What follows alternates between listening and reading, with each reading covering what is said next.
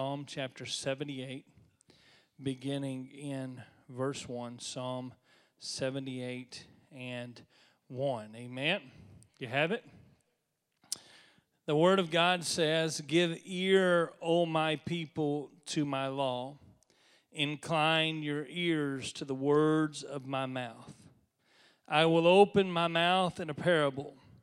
I will utter dark sayings of old, which we have heard and known, and our fathers have told us. We will not hide them from their children, showing to the generation to come the praises of the Lord and his strength and his wonderful works that he hath done.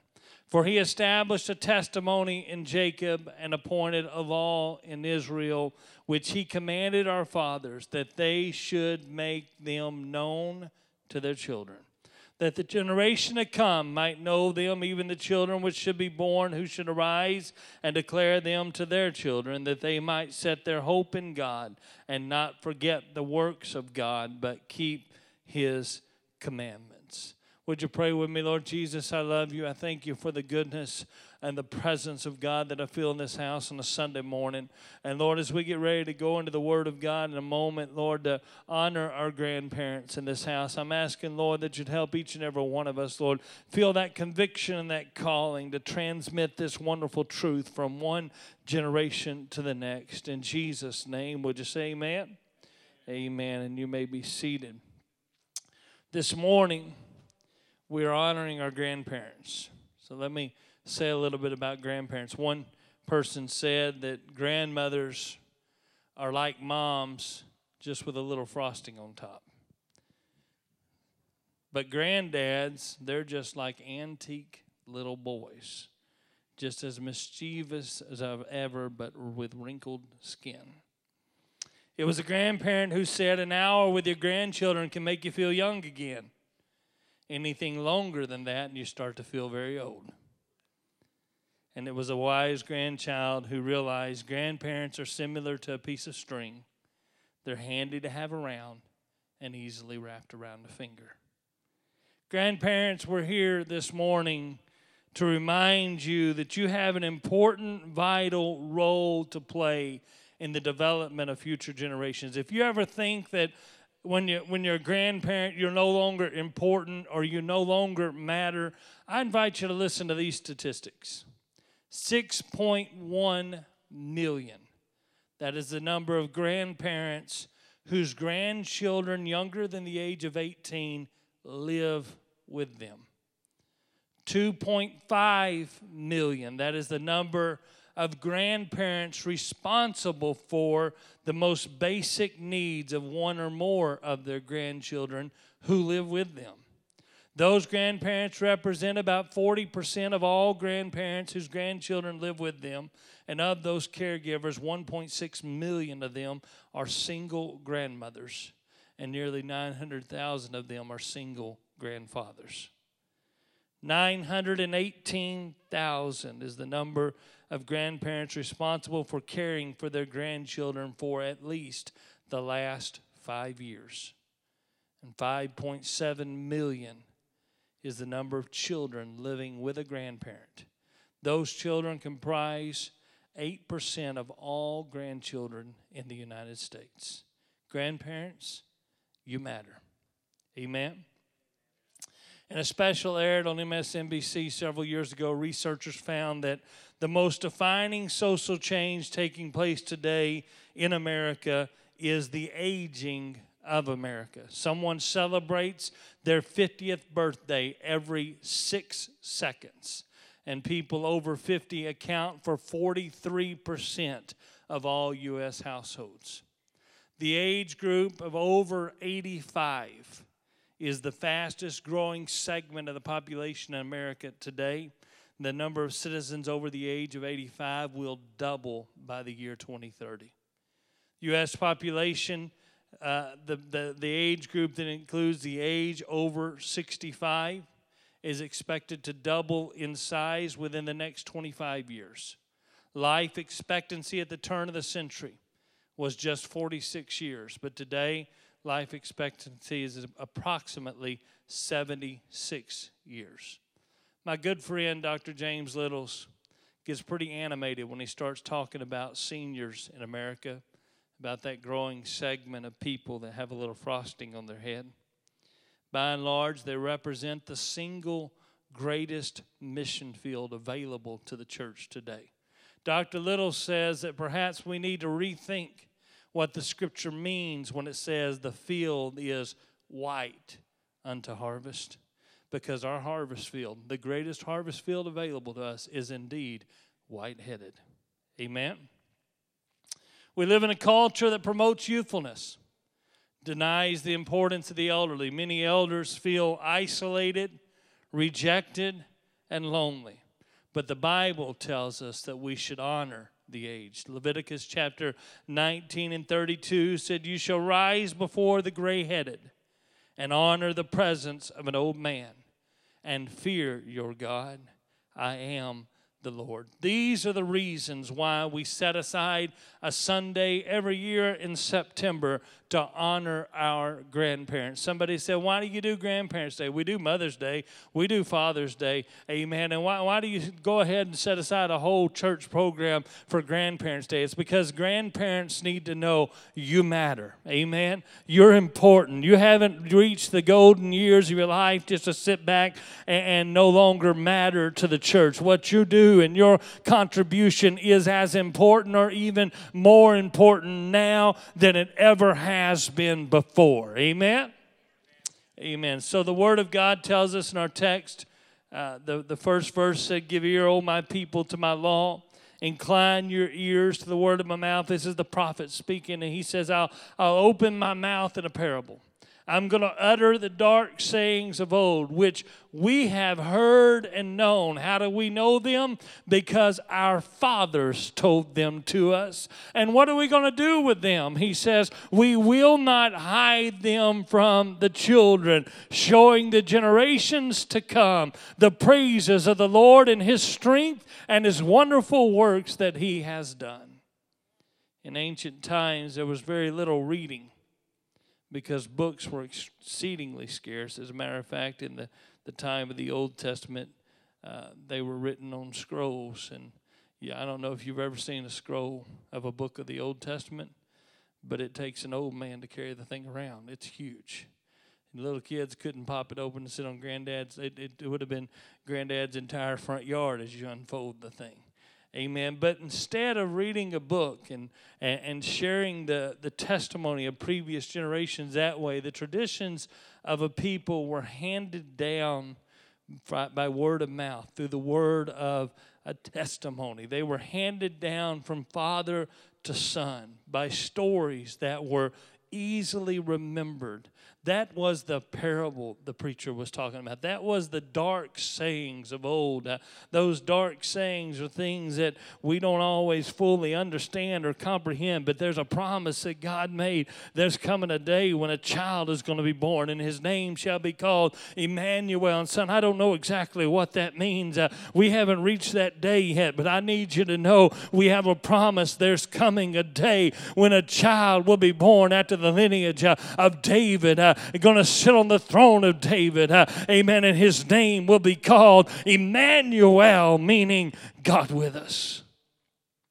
And so the prophet said that we share those stories. The psalmist said we, we've heard and we've known them because our fathers, they shared them with us. The generation who went before us, they handed our heritage down to us. They told us the stories of God and His great power. We were sitting on their knees when we learned about how God parted the Red Sea. We were, we were sitting in their house when we learned about how He destroyed Pharaoh's army. We were with them as we marched together across the Red Sea on dry ground. Uh, no, we've never seen the Red Sea, uh, but we've walked there in the word uh, of their testimony. They told us us about manna that came down from heaven. They told us about sweet water that flowed from a rock. Uh, and they told us that when our enemies were more and mightier than we were, amen, that the Lord came uh, and he fought our battles for us. These are the truths about God that have been passed down from generation to generation. And each generation learns from the stories of God's interaction with the previous generations. And from those stories, they learn where they have to turn in times of need, where their help is, uh, where their salvation lies. Uh, the one that is going to hear their cry and is going to answer them in their darkest hour. It is from the stories that are passed down from one generation to another that they learn that they're not alone in the fight, uh, that the battle belongs belongs to the Lord. Uh, that regardless of how dark the day may seem, uh, that the provision and promise of God uh, will always be enough to see them through. And so when the psalmist writes, We will not hide them from our children. He's talking about the rich tradition of redemptive history. The history of redemption is revelatory because it reveals the Lord and his mighty acts. Uh, it shows forth the goodness of God, it shows forth the mercy of God, and it shows forth the patience of God. How many times we read those stories of old and see where judgment was deserved? Where Jonah preaches to a lost city of Nineveh and tells them God's getting ready to destroy you because you are a vile people, and how they turned their heart towards heaven, and how they repented. They fasted. You understand? Even the cows fasted.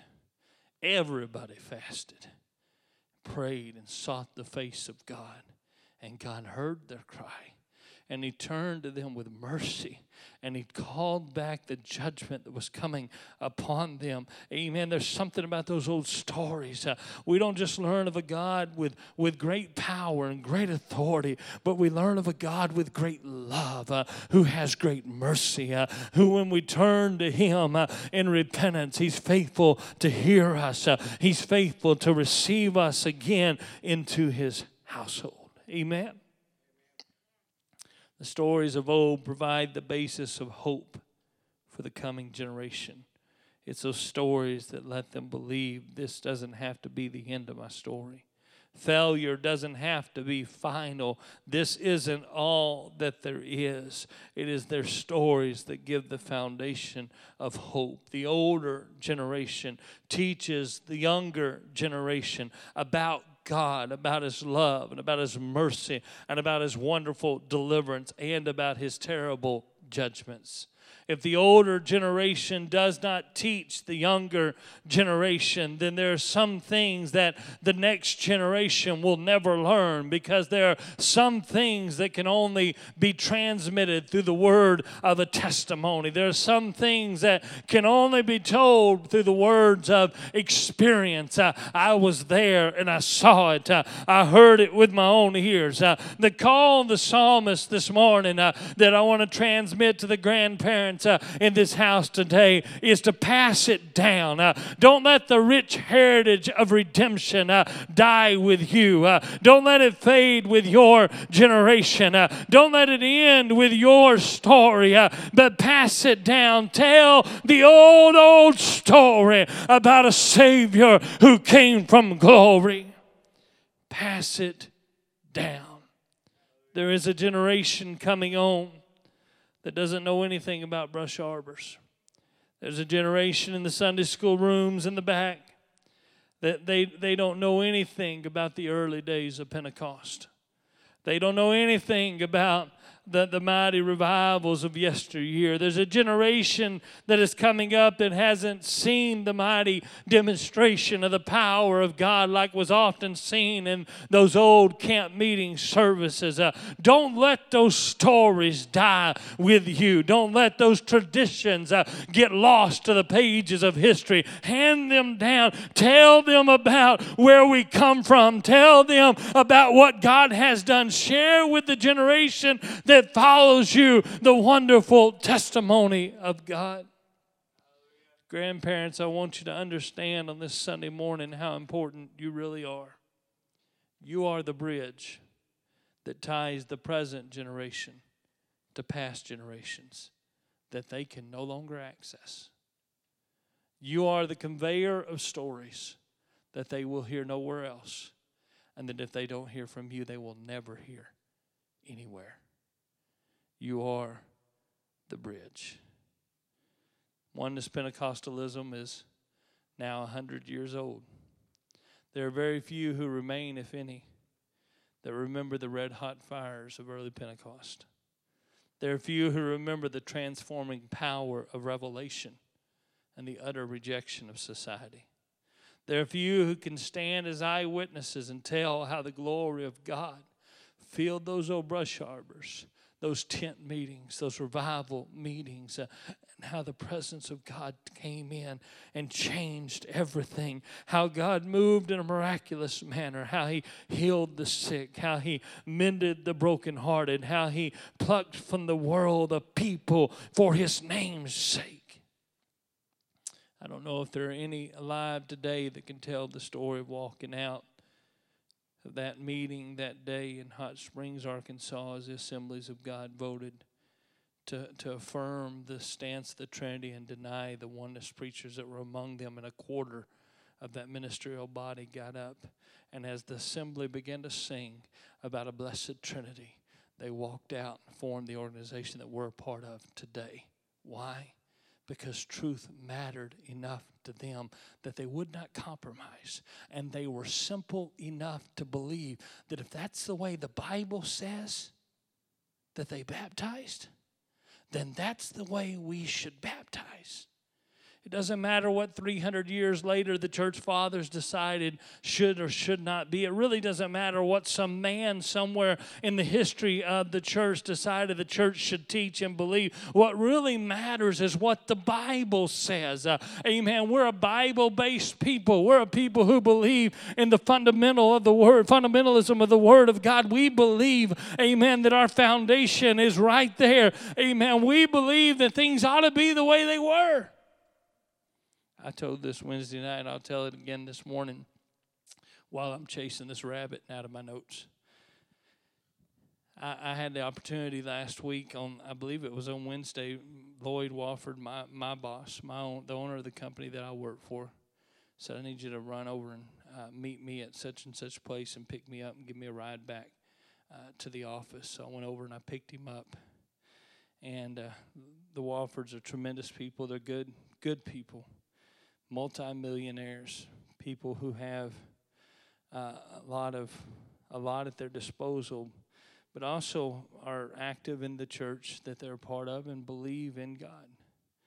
And Lloyd said that I was sitting in the doctor's office this morning. He said, Tony, and I picked up a a New Testament, one of those Gideon New Testaments. He said, I, flipped it over and I, I, said, I just landed in the book of Acts. And he said, I started reading from the book of Acts. And he said, You know how it is in a doctor's office, it takes forever. He said, and I, I got to reading down through the pages of the book of Acts. He said, Tony, I just want you to know there's some stuff in that Bible that we're not experiencing today. There's some stuff there that, that, that, that is that, that the church needs to take another look uh, at the book of Acts. The church needs to take another another look uh, at what's going on there and what's happening there. There's something there that's real. Uh, I, I, told him, I said, Lloyd, I got to tell you, that's where we stand. Uh, that's what we believe. Uh, we're, we're just simple enough to believe that the church today ought to be the same way uh, as it was in the book of Acts. Uh, we're just simple enough to believe that we ought to baptize in the name of Jesus, that if we lay our hands on the sick in Jesus' name, they ought to be healed. We're just simple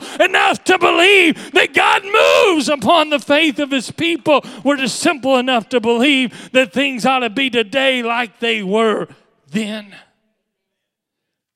But you know what happens if we don't share that simplicity with the generation coming on? They're going to be formed and shaped by a world that doesn't know apostolic power, by a world that's never experienced the power of Pentecost, by a world, listen, the majority of our religious world doesn't even believe. This, this, blows, this blew my mind. Maybe I'm just the small minded among us. If, one, if there's one thing that I've discovered in seminary education that has shocked me, it is this. The vast majority of biblical scholarship in the world today does not believe the Bible.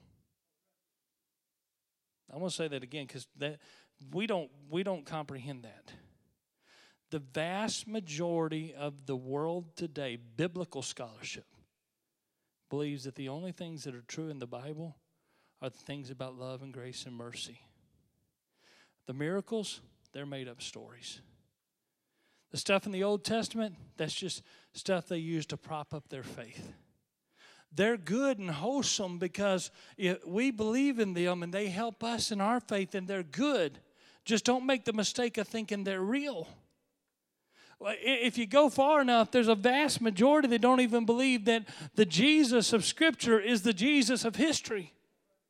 He didn't heal the sick. He didn't open blind eyes. He never turned water to wine.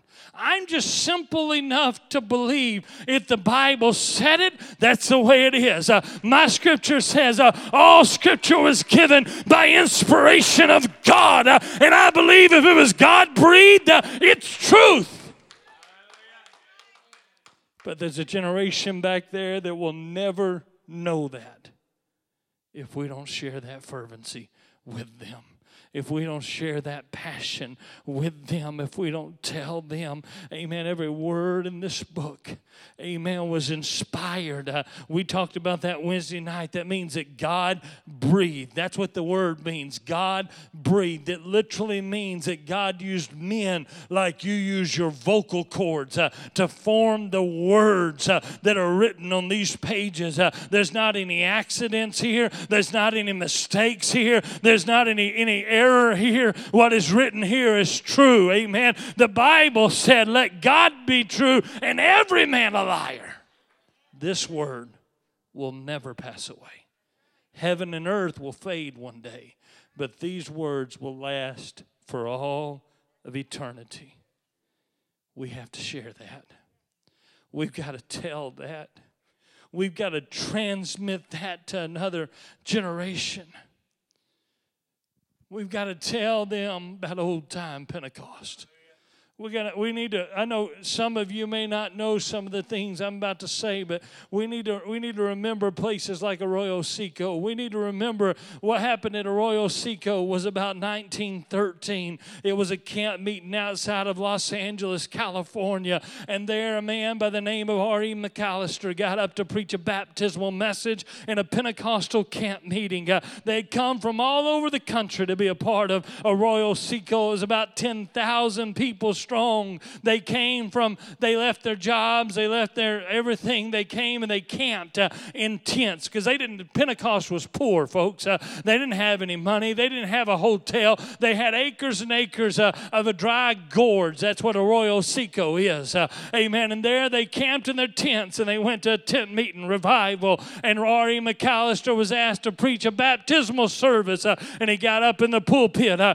and he took his text from Acts chapter 2, verse verse 38. Uh, and then he turned over where the scripture says, uh, Whatever you do in word or in deed, uh, do all in the name of Jesus. And he began to preach. The only kind of baptism I find in my Bible is baptism in the name of Jesus Christ. They tried to shut him up, they tried to shut him down, they tried to stop the service.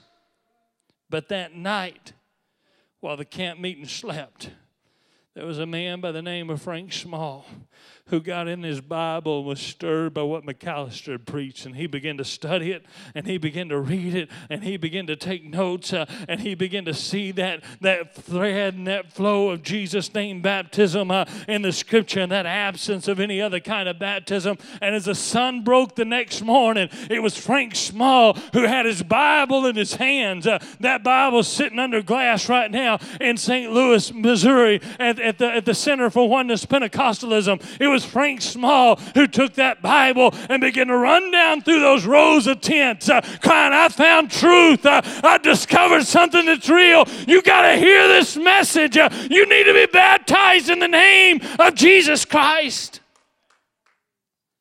It was one year later when Frank Ewart, I forget the name of the other man, baptized each other in the name of Jesus Christ for the remission of sins. And, and what we consider oneness Pentecostalism was born. That's 100 years ago.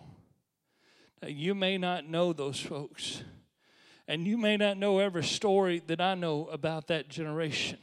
You may not have been there, and you may not have been firsthand witnesses, and you may not even be able to call the names, but you know the stories.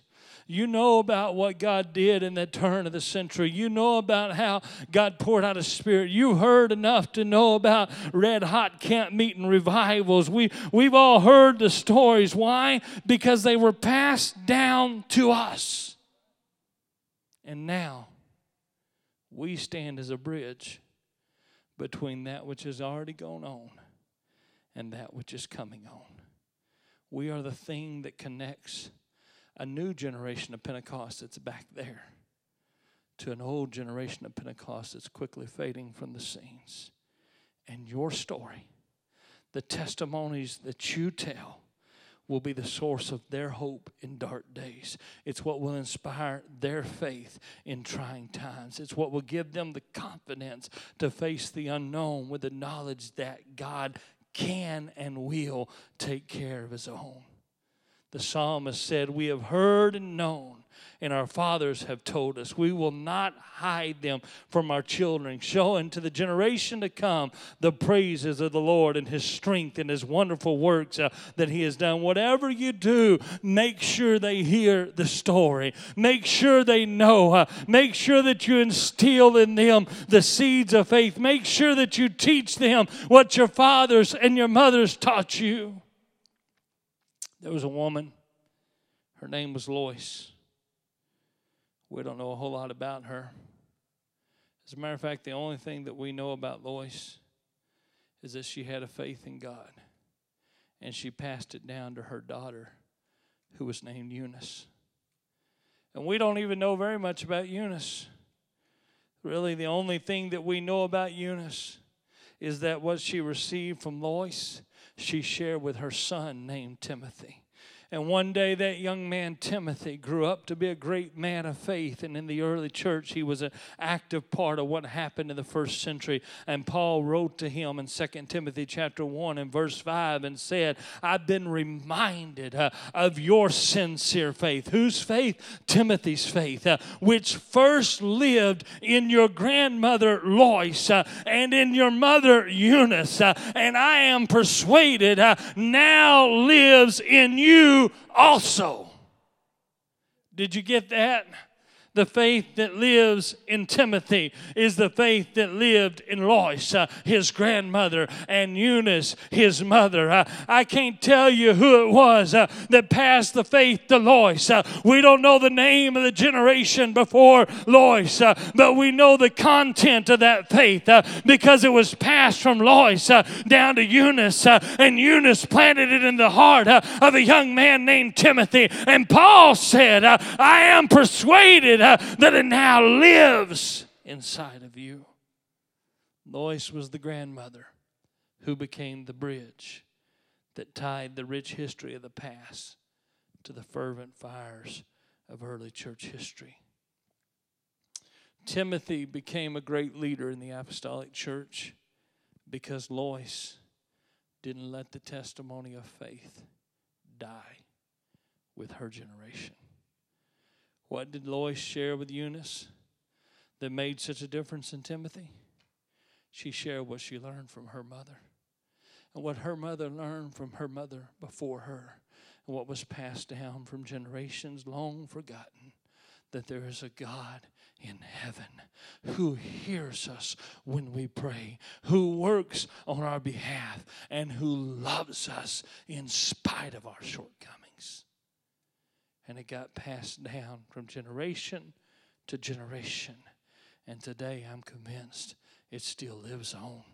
Amen. It still lives in this present generation. And I've come to encourage you on this Grandparents' Day to make sure the next generation receives uh, what the previous generation has given to us. Uh, don't let them forget our heritage. Uh, don't let them forget where we come from. Don't let them forget what it means to be Pentecostal. Don't let them forget that our elders endured scorn and mockery as they established this great church. Uh, that Pentecost Pentecost wasn't always socially acceptable. It wasn't always cool to talk in tongues and dance uh, and rejoice in the presence of God, uh, but it was always life changing. Uh, it was always world altering. Uh, it always had the power of eternal life. Don't let them forget uh, that the reason that the red hot fires uh, of Pentecost didn't die out in places like Arroyo Seco is because what happened there was real, it was powerful, it was anointed, and it changed lives.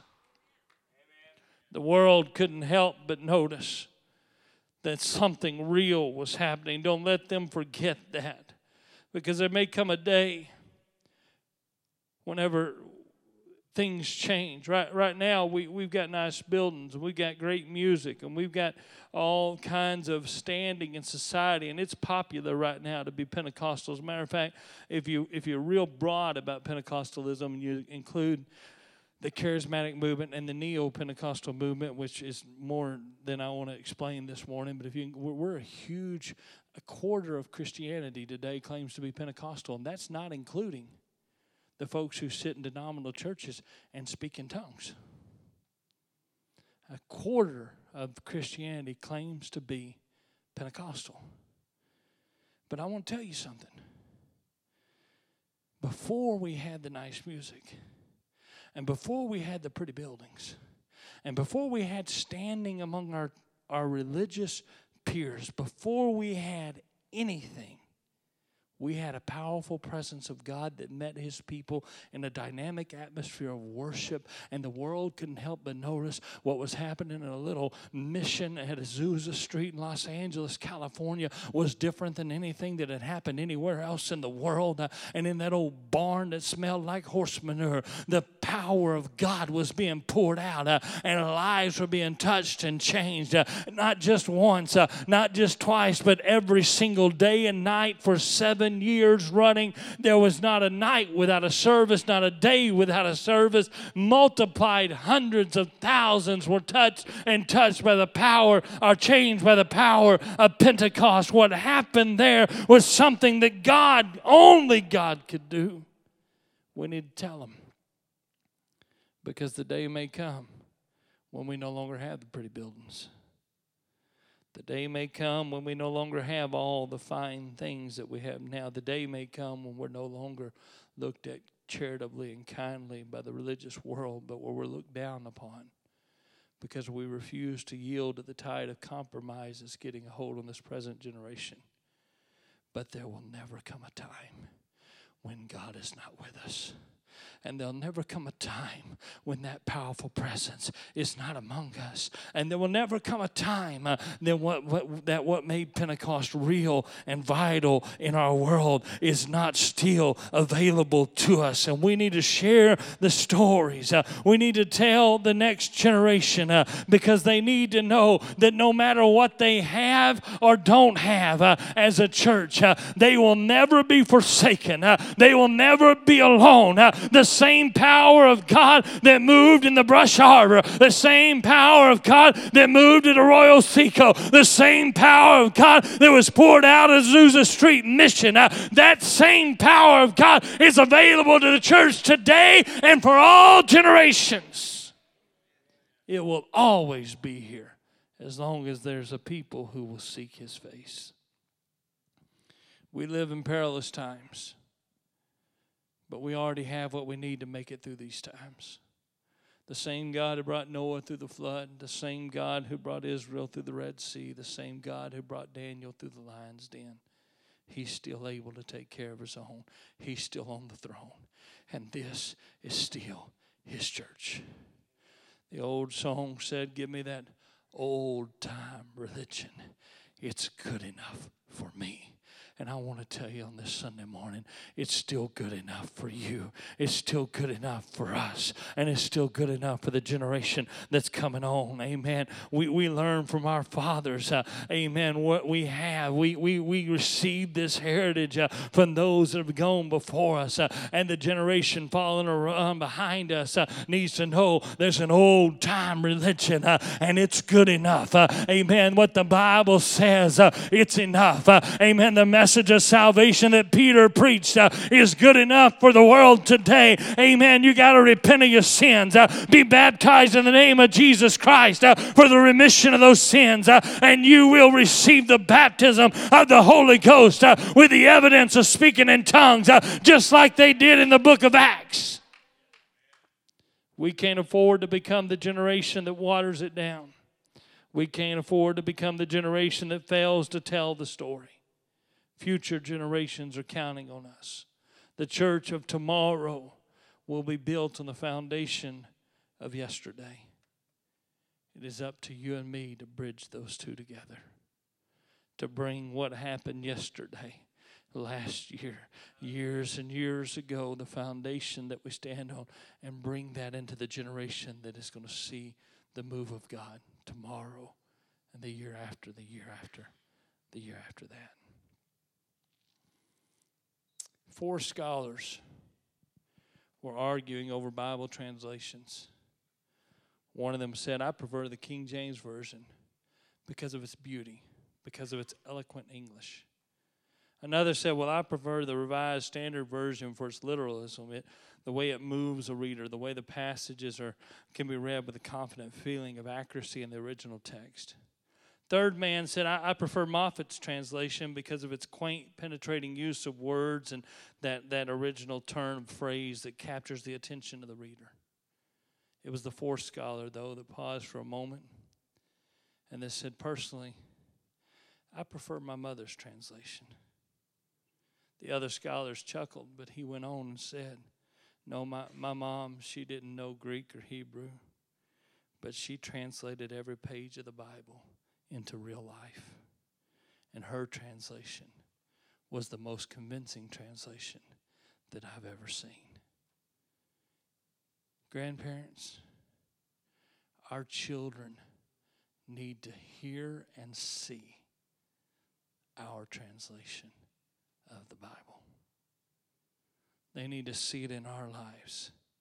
They need to see the faith of old lived out and communicated in the lives and stories that their grandparents share with them. In verse 7, the psalmist gives the ultimate reason why. He said that they may set their hope in God and not forget the works of God, but keep his commandments. There is no greater heritage that we, that we can give to our kids than a solid faith in God. We can give them riches, but riches will fail them.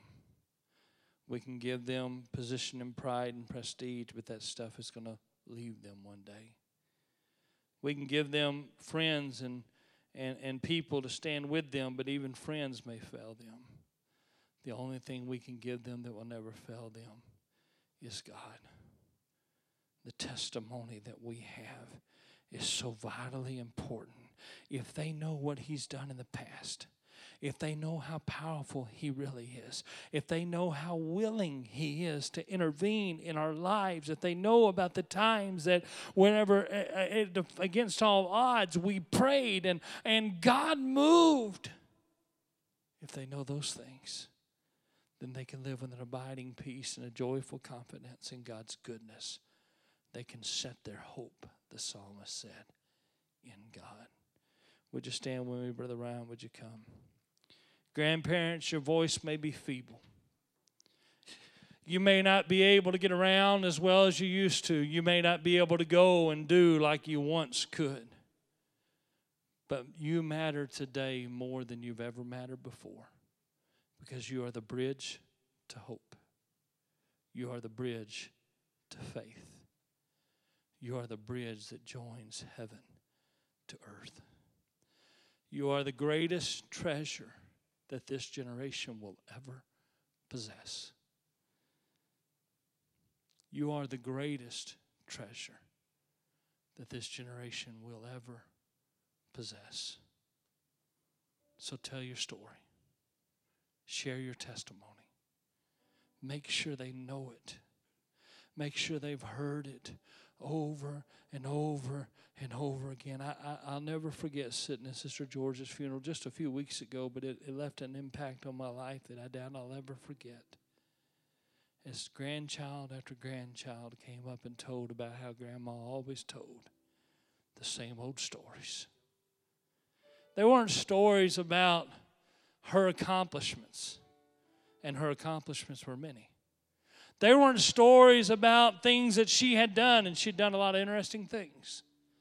But the stories she told over and over again were the stories of the miracle power of God, how God provided, how whenever she didn't have anything and she didn't know where to turn, how she called out to God and He moved in miraculous ways and made a way where there seemed to be no way. Grandparents, that's our job. Share the story with them until they've heard it a hundred times. They said that Sister George would always lead in with, Have you heard the story? And before you could say, Yes, Grandma, we know it better than you do, she was right off to the races. Let it be that way. Let it be that way.